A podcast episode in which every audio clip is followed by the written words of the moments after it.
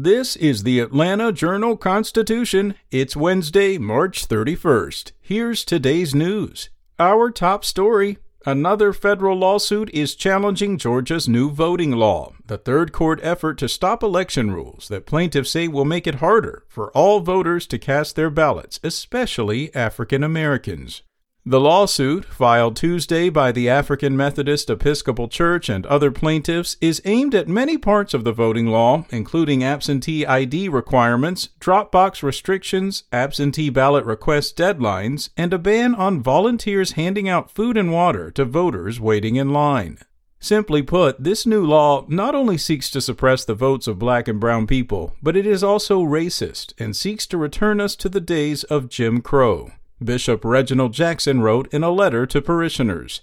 Republican defendants in the suit, including Governor Brian Kemp and Secretary of State Brad Raffensperger, have said the voting law will increase confidence in Georgia's voting system after then President Donald Trump falsely claimed he had won the election.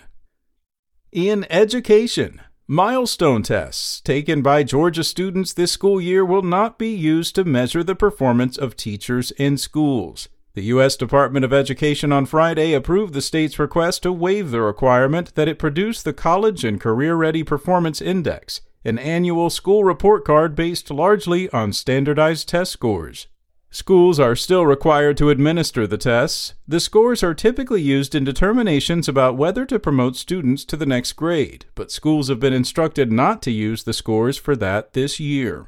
Also, the tests normally count for a fifth of the grades in algebra, U.S. history, biology, and American literature and composition, the four tested subjects in high school.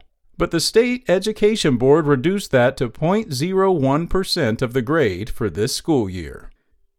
In other news, Metro Atlanta home prices jumped 9.6% from January 2020 to January 2021 the fastest pace of growth in 7 years, according to the latest S&P CoreLogic Case-Shiller National Home Price Index.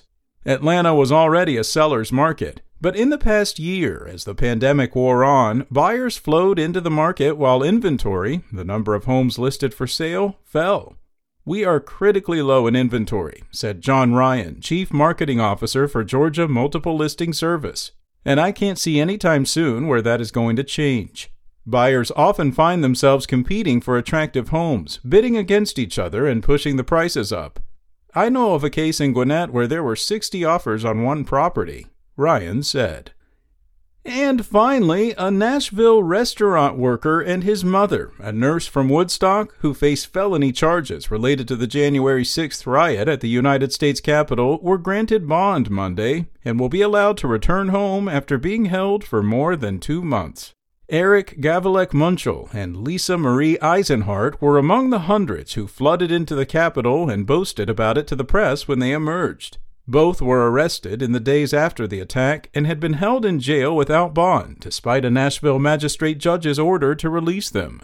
That decision was appealed, and a district court judge in Washington, D.C. sided with federal prosecutors' claims that the pair were too dangerous to be released before trial.